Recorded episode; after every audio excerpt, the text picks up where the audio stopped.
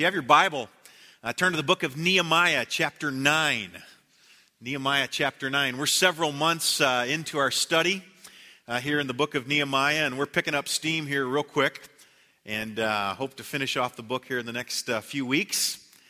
Uh, but we've, we've learned a lot thus far. At least I trust that you've learned a lot. If you haven't learned a lot, I'm sorry. I've learned a tremendous amount uh, by walking you uh, through the book of Nehemiah, and I trust that that uh, will continue uh, today here in Nehemiah chapter 9. Well, you know, we see it often in our contemporary culture, and many times, uh, in fact, we see it in prime time on HD, HD TV. Not HGTV, but HD TV. It's someone in the public eye who is uh, caught up in some kind of inappropriate behavior and uh, they were satisfied for a long time just to continue in that behavior until they were caught. And when they were caught, now they find themselves in a dilemma. Do they issue some sort of confession and hope that it simply blows over? Do they just simply ignore it? In fact, just Thursday of this week, we saw a former rising political star stand on the steps of a courthouse there in Greensboro and declare to us his sinfulness. I would suggest to you this morning that uh, this type of damage control response to sin is rarely regarded as genuine repentance. Uh, rather, I, I would submit to you this morning that it is simply managing consequences. Now, maybe for you, that motivation is common. You, you get caught in something, and as a result of being caught, you begin to do damage control. And therefore, you reach the point of a quote unquote confession. The, the truth of the matter is this for most of us here this morning, our secret sins will never be known by millions of people. Uh, that's one of the benefits of not being famous, right?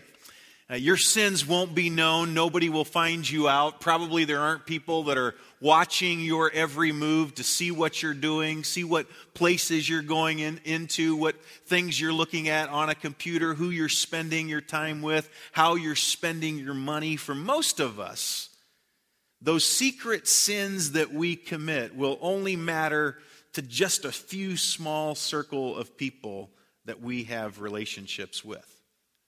But if we understand biblical repentance and we understand biblical prayer, it really doesn't matter whether our secret sins are known to millions of people or whether they're just simply known to the God of the universe. Nehemiah chapter 9, uh, I believe, provides for us a, a blueprint for prayer and repentance. It's a blueprint that was drafted from the lives of people who, as we talked about two weeks ago, were experiencing tremendous revival in their midst. God was doing something in their lives, both individually and corporately, and they wanted change. And I say to you this morning, not only did they want change, but change was coming, change was happening rapidly. But lasting change was only going to come when they experienced true repentance. And that same thing, I believe, is true for you and I this morning. Now, you'll remember the last time that we were together in chapter 8, they were celebrating the Feast of Booths. That was very similar to what you and I know in our culture as uh, Thanksgiving. It was several days in which they celebrated and remembered their ancestors as they had wandered through the wilderness. It was a seven day feast. You remember as we closed out our study last time that they were to gather sticks and they were to make booths and they were to either live on top of their houses or out somewhere from their house in these stick structures uh, that they built. This was to remind them how they had wandered as a people in the wilderness for, for 40 years because of their disobedience to God. But then He had been faithful to them, He had brought them back uh, to a, a land that he had promised to them, and he had given them everything that they needed. He had indeed been faithful to them. And so now in chapter 9, the people are gathering together again. And as they gather together again, I think it's interesting that they're not necessarily gathering for a specific occasion. There's not necessarily a festival or a feast that they're gathering for. It would be like you and I, rather than coming here on a Sunday morning, you're here because it's Sunday, right? And you're in the habit of coming uh, together with other people to worship the God of the universe on Sunday. It would be as if all of a sudden we decided Tuesday we're going to meet. Tuesday morning at 10 o'clock here in the Panther Creek Auditorium. A group of us, a large group of us, just decided to meet. There wasn't Sunday, there was no particular occasion. We just felt the need to get together as a body of people. That's exactly what's happening here at the beginning of chapter 9. So look with me there in verse 1. David's read a lot of the text uh, to you this morning uh, as our worship uh, began, and so I'm not going to read to you all 37 of these verses, um, but we're going to focus on a few principles here as we work through it. This was the 24th day of the month, and the people gathered and they were going to fast, which means, I think most of us understand, it means uh, they were not going to eat food. Uh, some of us, uh, myself being chief amongst you, would do well to do that probably a little bit more than we do. Not only were they fasting, not only were they not eating, but the text says that they were in sackcloth, literally like burlap, and they had dirt upon them. That was the way in which the ancients showed remorse, showed repentance. Verse 2 the descendants of Israel separated themselves from all foreigners. Most Bible scholars believe that this particular uh, sentence refers to those that had been uh, had come together in in relationships with heathen nations that they had been part of men that had married those wives ezra had begun removing some of that but evidently there were still people who had uh, who had escaped that condemnation and they were still involved in these relationships, which for them were, were very inappropriate. And so they were removing themselves, separating themselves from these foreigners. And the end of verse 2 says, And they stood and confessed their sins and the iniquities of their fathers. And while they stood in their place, they read from the book of the law of the Lord their God for a fourth of the day. And for another fourth, they confessed and worshiped the Lord their God. And get this, they spent a quarter of their day that would be if you considered 6 a.m. to 6 p.m. They spent three hours of their day uh, reading the Word of God, and then another three hours responding to the truth of the Word of God in that they confessed their sins. Let me ask you this as we get started this morning. When was the last time that you were that serious about reading the Word of God, and not only reading the Word of God, but responding to the Word of God in that way? It'd be interesting, and in our culture, it's probably not acceptable for me to ask you to raise hands or stand up and give a testimony. I bet very few of us would be able to say, uh, just last week or just last month or even last year, I spent a quarter of the day reading God's Word and then another three hours responding to the truth that I had read. It's a rare thing in our culture, but that's what these people were doing. I think that they understood a truth that's found in the book of Romans, chapter 2, and verse 4, which says this Or do you not think lightly of the riches of his kindness and tolerance and patience? Not knowing that the kindness of God does what? It leads you to repentance. It's interesting that verse. It's the kindness of God that leads us to repentance. So many times we think it's, the, it's that tough hand of God. It's when, he, it's when He really drills down on me. That's when I'll repent. And yet, Paul said to the Romans, it is the kindness of God that leads us to repentance. It's when you remember who God is and what He's done and the sacrifice that was made for your sin and for my sin on the cross. That's what leads us to repentance. Uh, let me make two observations as we continue. Number one, the confession of the people was linked once again to the reading of God's word. We saw that in chapter 8. Isaiah 55 11 says this The word that I send forth, Isaiah said, does not return void. When God's word goes forward, it's powerful and it accomplishes exactly what God intended for it to do. In fact, Hebrews chapter 4, verses 11 and 12 says that the Word of God is living and it's active and it's sharper than a two edged sword. And what it does is it pierces right into uh, our souls and it cuts out those things which violate the very holiness of God. It convicts us and cuts out sin and folly and rebellion, and quite frankly, for many of us, stupidity, the way that we continually do the things that we know we shouldn't do and find ourselves not doing the things that we know we should do. That's what the Word of God is capable of doing. Worship, in fact, involves the Word of God, for the Word of God reveals the God of the Word. A.W. Tozer said in his book, The Knowledge of the Holy, the essence of idolatry is the entertainment of thoughts about God that are unworthy of Him. In other words, the better we know scriptures and we respond to them, the better we will know God and become like Him. We have to be in the Word of God. You have to know who God is. And so, real prayer is always Bible centered. It's always Bible centered. It's a response to the truth of Scripture. Now, maybe you're like many people this morning, and I bet there's a lot of us, and you've said this, I don't really know how to pray. Anybody ever thought that? Have you ever listened to somebody pray and you go, wow, where'd they get those words? I don't know how to talk like that. I don't even know what some of those words mean. Uh, quite frankly, sometimes people pray words that they don't mean. Uh, if you've ever heard people pray at, at, a meal or something, very often I'll sit with somebody at a meal. I don't want to make anybody nervous, and I'll listen to them pray, and I'll go, I don't, "What does that mean? I don't even know what that means." And I've caught myself at times with a person that I'm that, that I feel like I have a relationship with to say, when they get them praying, when you said that, what does that mean? Because I'm not even sure I understand what that means. Do you understand? And you know, oftentimes we can trace it back to they heard their dad pray like that, they heard their mom pray like that. Some of you have grins on your face because you're going, I find myself doing that. You know, we pray for our meal and we pray in a certain way and we go, I'm not even sure I understand what that means. We strictly say words. Let me give you this little tip this morning. If you want to learn how to pray, you will never learn how to pray biblically You'll never learn how to really get your heart in tune with God if you are not a student of the Word of God. Let me give you this example. When you read the Word of God, you're able to pray back the truth of the Word of God. Let me give you an example. Ephesians chapter 4 and verse 32. We taught all of our kids this when they were just little. We should probably continue to keep teaching them this, which says, Be kind to one another, tender hearted, forgiving each other just as God in Christ also has forgiven you. Now, let me give you an example of how you pray that back. You read that truth in Scripture and you say, God, I want to be kind to this person. This person I find it very difficult to be kind to. Help me to be kind to this person. Help me to be tender hearted to this person or this group of people.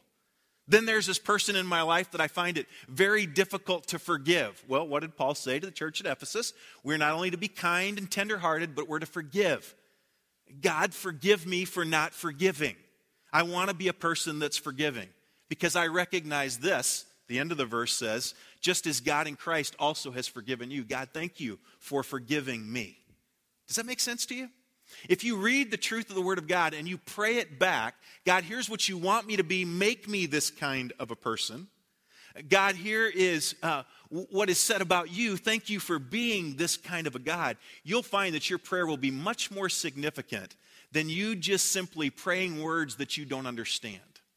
I think one of the greatest uh, joys of prayer for me is listening to somebody who, who, who just came to Jesus. They, they're new in their faith, and to listen to them pray because they don't know all the right words to say. They really look at him as Abba, Father, Daddy like the little kid that comes and jumps up on his dad's knee. And he doesn't know all the technicalities, but he knows that's my dad. And, and just communicates the heart.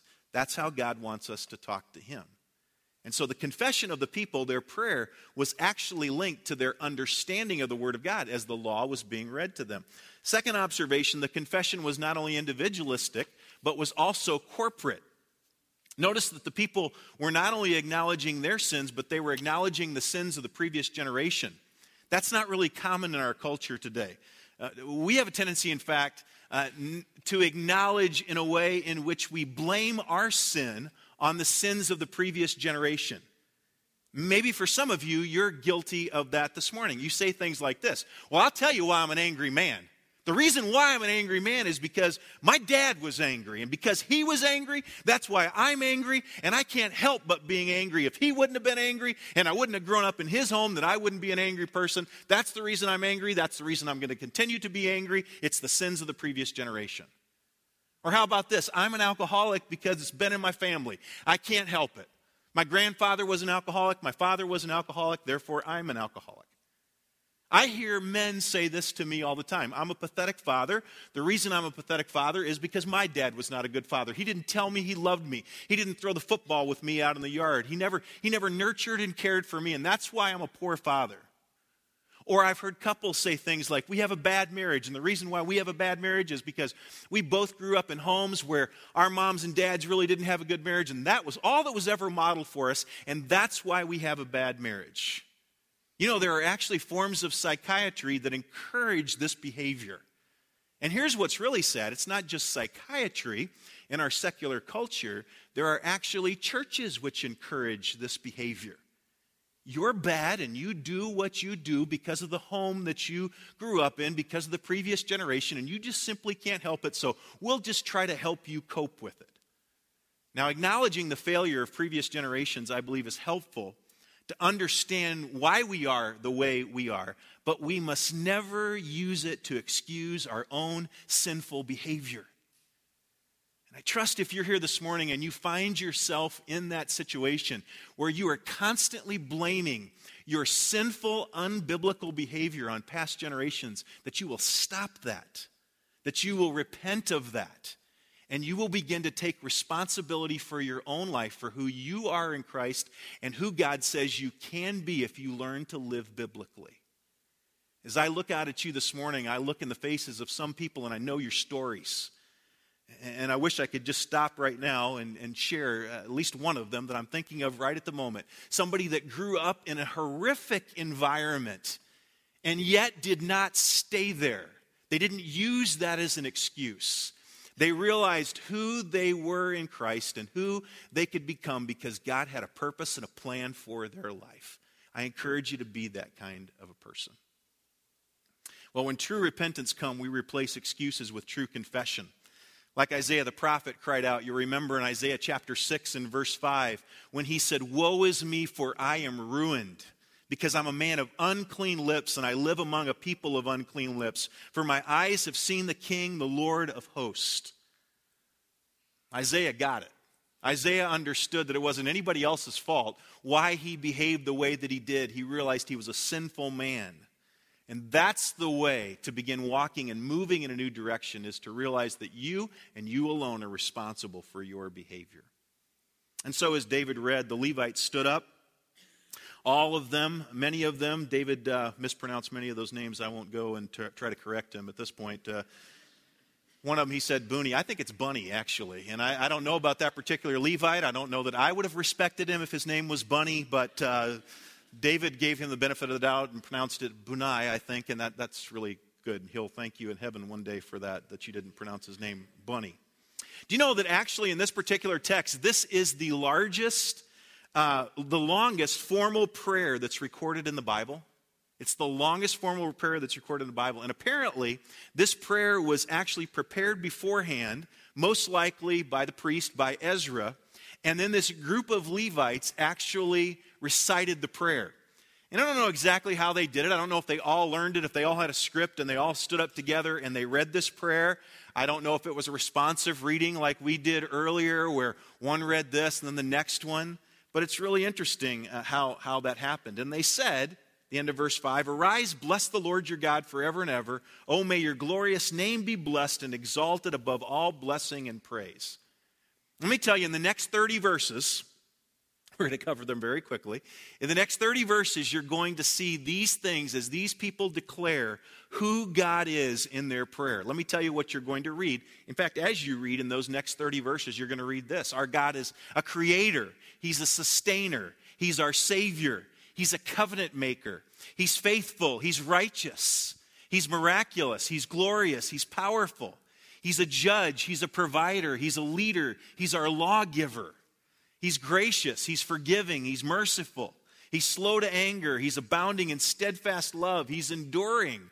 He's our teacher. He's our conqueror, the giver of our children, the crusher of our enemies, the builder of our homes, the blesser of our businesses, the provider of our meals, the chastiser of our sin, the hearer of our prayer, the sender of our saviors, the answer to our hopes, the forgiver of our sins, the one who sends out prophets. He's great, he's mighty, he's awesome, he's righteous, and he's altogether perfect in all that he does all the time to everyone.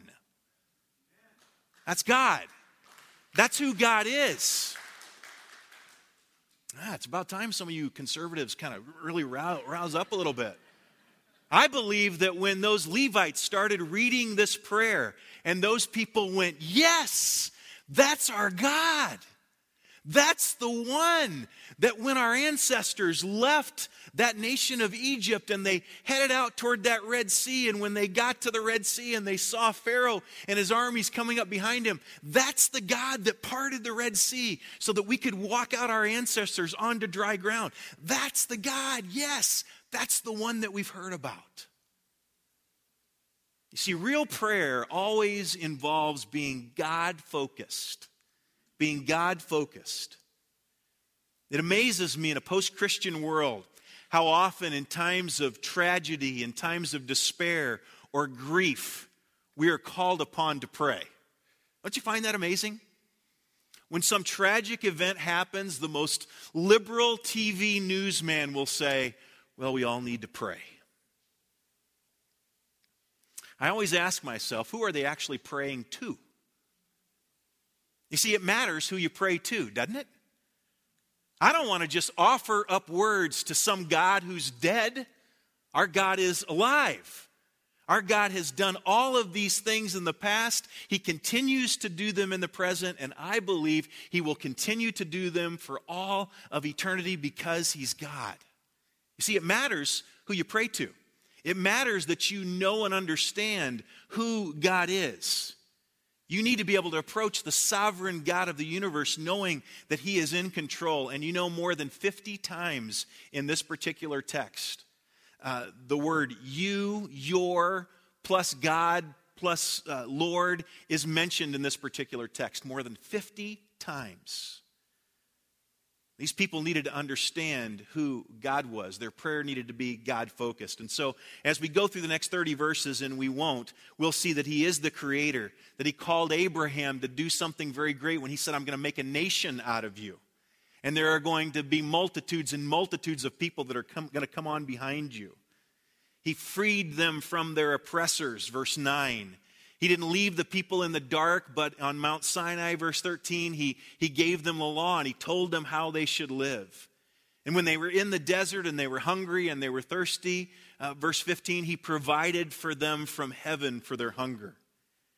Verse 16, uh, transitional verse, but they, our fathers, acted arrogantly. They became stubborn and would not listen to your commands. They disobeyed what they clearly knew to be truth. And then for about the next 14 or 15 verses, the prayer goes on to acknowledge that. It basically gives a, a, a, a Jewish history and says, this, this is what we did, and you did this, and then we didn't appreciate that, and we rebelled, we disobeyed, and then you did this, and then people came and they attacked us, and then you, you led us away from them, and then we did it again, and it's just up, down, up, down, up, down. It's interesting to know and to note in these verses that real prayer admits depravity. Real prayer admits depravity. Depravity is admitted the bottom line is that if you don't think you're messed up, then you don't need God. You and I live in a culture, we live in a world where most of us believe we're really not that bad. we just need a little cleaning up, right? I mean, if you just if you just give me a little bit of a shower, just a little bit of a bath, you take this one little rough edge that I've got off of me, I'm basically a good person. Here's the truth of the matter. Uh, Jeremiah the prophet said that the heart is what? It's desperately wicked. Who can know it? That's why when anybody says to me, You don't know my heart, I go, Oh, oh, yes, but I do know your heart. You see, Scripture says your heart is wicked. Your heart naturally is bent in that direction. I don't know about you. Many of you, most of you probably, are a lot nicer than I am. Maybe you live your life better than I do. But I know at the very core, you really aren't that much different than I am. We are desperately wicked, we are depraved people. And apart from God, we deserve to spend eternity separated from Him. Real prayer, real honest prayer, admits our depravity, admits that we're messed up and we need God. That's why I love being here at Northwest, because we're trying to create a culture in our church body that says we all recognize we're messed up people. So if you came in here this morning and you said, man, if they only knew, oh no, we do know. We know you're about as messed up as we are. We, we do know that. And you may look really pretty this morning. You may be the most handsome guy here. You may have your act totally together on the outside, and you may think that you're giving us. The, no, no, we know at the very core that you're messed up. And here's what people that are part of our body know and have walked with me on my journey for a period of time. Guess what they know about me? They know I'm messed up too. And that's really great. It's really great for my job security to know that you aren't going to wake up one day and go, wait a second, he's messed up. Because I've already told you I'm messed up. But here's the thing I'm seeking to live my life pleasing to God.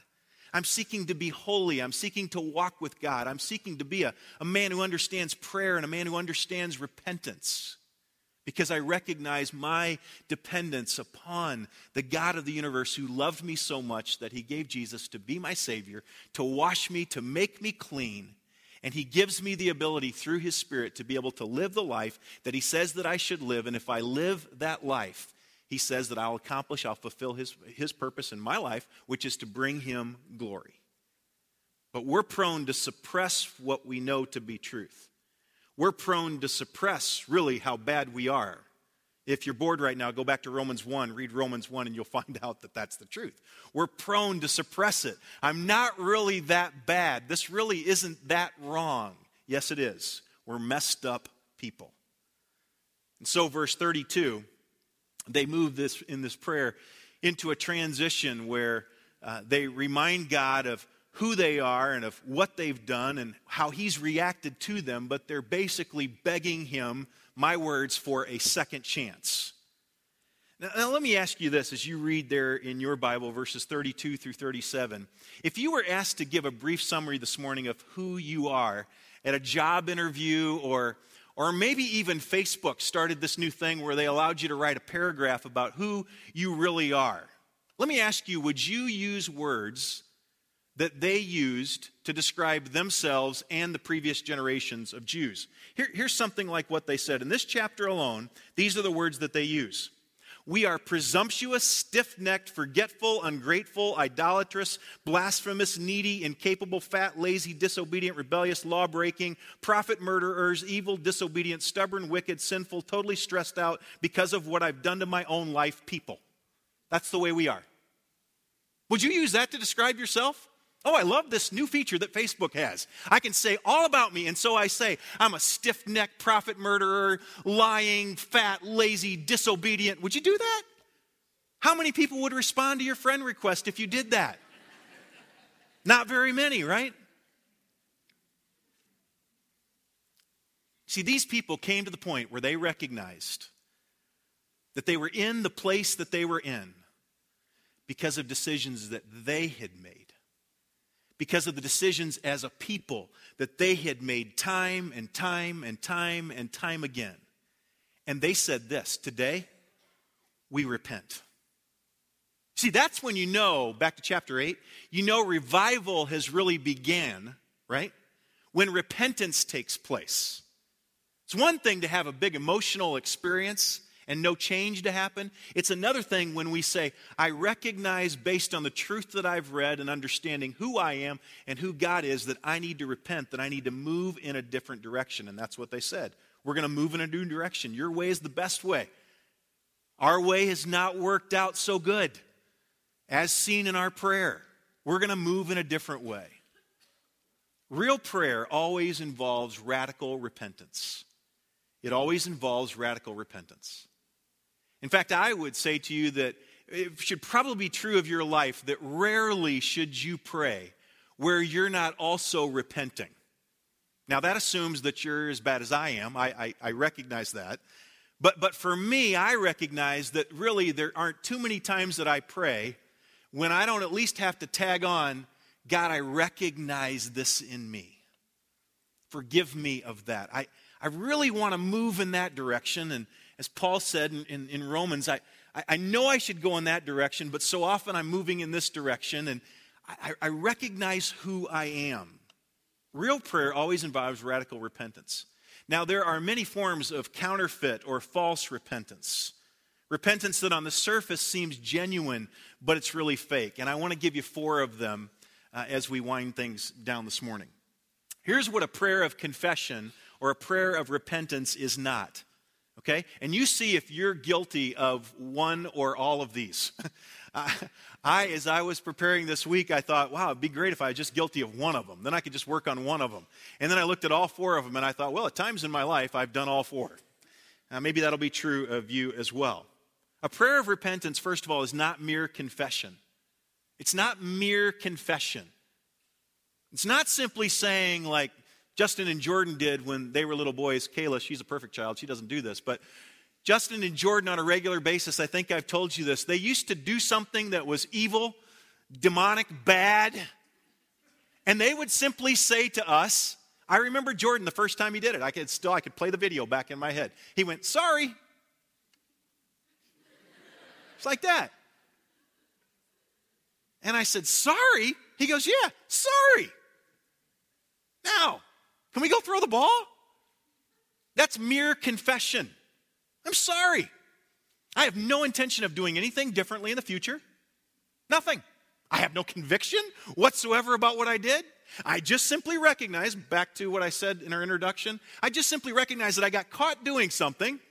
And what I've learned as a four year old is that if I just say, sorry, that everything just goes away. And like my dad said to me, and I vowed never to say to my kids, I said to him, sorry doesn't cut it. I don't want to hear just sorry. That's mere confession. One pastor described it this way. He said, This kind of mere confession does not get down to the level of the heart, the core, the center, the motives, the identity. People who are good at mere confession oftentimes know a lot of scripture, have a perfectly functioning conscience, and if you walk up and say, That was a sin, they'll say, Yes, that was a sin. And they keep doing it. Now, maybe they'll white knuckle it for a while, he said, make it a few days, weeks, months, but eventually they go back to the same thinking and acting as they had previously. They're stuck in this absolute rut, driving around in this continual cul de sac of life, making no forward spiritual progress. This is confession that never moves to change, to repentance. Repentance is when you stop doing what you're doing, not just agreeing that what you're doing is wrong. That's like being on a road and recognizing you've gone in the wrong direction and go, sorry. And you keep going down the road. And somebody in the back seat's going, Whoa, sorry, stop the car, right? Move in a new direction. Those of us that are guilty of mere confession find ourselves doing that on a regular basis. Sorry. Keep going down the road. Number two is worldly sorrow. This is an emotional response to our sin with no real change attached to it. It's often characterized by uncontrollable tears, but no change. I mean, it could be just a, oh, and, and I, boy, I've seen it in my home. I won't tell you which child, but I've seen it. Oh, the tears, the disappointment. I can't believe that I did that. And then when they get the desired response from the rest of the family, guess what? they move right on in the direction that they were going again. I have any intention of getting off. 2 Corinthians 7:10 says for the sorrow that is according to the will of God produces a, a repentance without regret. That means when I repent, I don't regret that I repented. I recognize that my repentance needed to happen and I'm moving in a new direction. There is no change. Worldly sorrow, we feel sorry for a little while, but then it wears off and we go back to doing or being what we were before we had that emotional meltdown. Number three is a self righteous repentance. This is where you clearly see the sins of everyone else. Anybody guilty of that? Don't raise your hand. Some of you are. You conveniently neglect everything that pertains to you. I love talking about other people's sin. It's great. I don't know, maybe that's why I do what I do, right? Because I can stand up here and you listen to me as I talk about things that I think I'm fairly transparent with you and I admit that I'm the same kind of sinner, but uh, this is self righteous confession. I love sitting around talking about the things that you do that violate the very holiness of God, while it's very easy for me to neglect those things in my own life. It, remembers, it reminds me of what Jesus said in Luke chapter 18 and verse 9 when he talked about uh, the parable of the Pharisee who stood and as he was praying this to himself, he said, God, I thank you that I'm not like other people. I'm not a swindler. I'm not unjust. I'm not an adulterer. Or even like this tax collector who's next to me. What is he doing next to me? I fast twice a week. I pay my tithes of all that you bless me with. I'm really something special. I'm an arrogant person, but I'm really something special. I love verse 14, which says, But the tax collector, standing some distance away, was even unwilling to lift up his eyes to heaven, but was beating his breast, saying, God, be merciful to me, a sinner. Jesus said as he ended that, par- that parable in verse 14, I tell you, this man went to his house justified rather than the other. For everyone who exalts himself will be humbled, but he who humbles himself will be exalted. Biblical repentance is not confessing the sins of everyone else while forgetting your own. And lastly, biblical repentance is not religious repentance. Tim Keller, the pastor of Redeemer Presbyterian Church in New York City. And if you ever get a chance and you're up in New York City and need a church to go to on a Sunday, go hear Tim Keller preach. One of the most brilliant men uh, in our world today, I believe. He wrote this Religious repentance at its core has a poor motivation. It says things like this I want God to like me, so I'll repent so he'll like me more. Not knowing that God already loves you. While we were sinners, he loved you, Romans 5 8 says. But God demonstrated his love to us in that while we were yet sinners, Christ died for us. Religious repentance says if I do good, he'll give me stuff. If I do bad stuff, he'll do bad stuff to me. He'll punish me. Let me tell you, if you're a Christ follower this morning, God does not punish you. Romans 8 1 says, There is now no condemnation to him who believes, to him who has trusted in Christ alone as his Savior. God does discipline us. He disciplines us for the purpose of sanctifying us so that he makes us more like him. But he doesn't punish us. The religious person says, I want to use God to get blessed. So I'm going to pray and repent in such a way as to manipulate him so he'll be happy with me and bless me. Tim Keller goes on to say, not realizing that when God calls you to repentance, it's because God wants to give you Himself as your greatest treasure, your highest joy, as the center of your life. The reason for which you were made is to be connected to that God. True biblical repentance is simply this it is agreeing with God about my sin and humbly moving in the direction that puts me in a position to fulfill God's purpose for my life. Uh, let me ask you this morning as we close um, where are you this morning? I mean, if you had to categorize your life, and I decided this week that I'd give you three categories that you can put your life into as it relates to prayer and repentance. Um, I can say that probably all of us safely fall into one of these three categories. Number one, you're here this morning and you're walking with God and you're clean. You're clean. You know that as God knows your heart, if all of a sudden He were to flip a video screen in heaven and start playing every thought that you've thought since I started speaking, in fact, let's even go back for the last month, and He played it on the screen, you'd go, I'm clean. I'm clean before God. There have been some times when I have violated His holiness, when I have violated the very thing that I knew to be truth and to do the things that I was supposed to do. I repented, I confessed, and I'm here this morning and I'm clean. You could be in that category. Number two, you could be in a category that says, I remember a time when I walked with God and I was clean. I'm not this morning, but I remember a time when I was there, when I was really walking with God and I was clean. And then number three, Number three, that category says, I've never been in a right relationship with God. And so I've never enjoyed the freedom that comes from being clean, from understanding what true biblical repentance is. Uh, these people that we're reading about and we've been studying about for the last several months, uh, they have found out what it looks like to really repent biblically, to move in a, in a new direction and to stand clean before a holy God. They found out what their life could be when they repented, when they changed, and they did things God's way. It reminds me of one of the penitent Psalms, Psalm uh, 32. You remember David and his sin with Bathsheba, and in Psalm 32 and in Psalm 51, they are con- considered penitent uh, psalms. They're psalms of repentance. David said this in verse 1 of Psalm 32 Blessed is he whose transgressions are forgiven, whose sins are covered. Blessed meaning what? Happy. It's oftentimes a good translation there. Happy is he whose transgressions are forgiven, whose sins are covered. Happy is the man whose sin the Lord does not count against him, and in whose spirit is no deceit. When I kept silent, my bones wasted away through my groaning all day long, for day and night your hand was heavy upon me. My strength was sapped as in the heat of summer. Maybe today, right now, the Spirit of God is speaking to you about an area in your life that you know is inconsistent with who you are in Christ. And I don't know what that might be, and I'm not even going to speculate what that might be this morning, but you know. It's that thing that steals your joy, it's that thing that causes you to lose sleep at night. It's that area in your life which has brought you shame and guilt. It's that habit that you have in your life that's stealing your strength, and it may be even stealing your life this morning.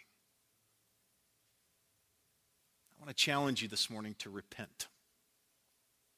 I love verse 5. I love verse 5 and what David said. Here's what David said He said, Then I acknowledged my sin to you and I didn't cover up my iniquity. I said, I will confess my transgression to the Lord. And what happened? David said, You forgave the guilt of my sin. That's what can happen. And I challenge you uh, this morning to do that in your life.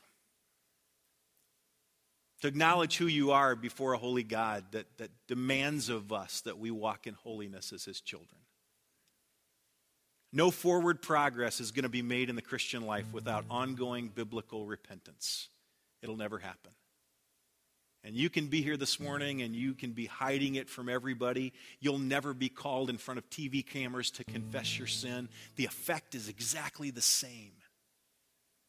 It thwarts you and I from being everything that God has called us to be when we play around with sin and we don't acknowledge it for what it is before a holy God.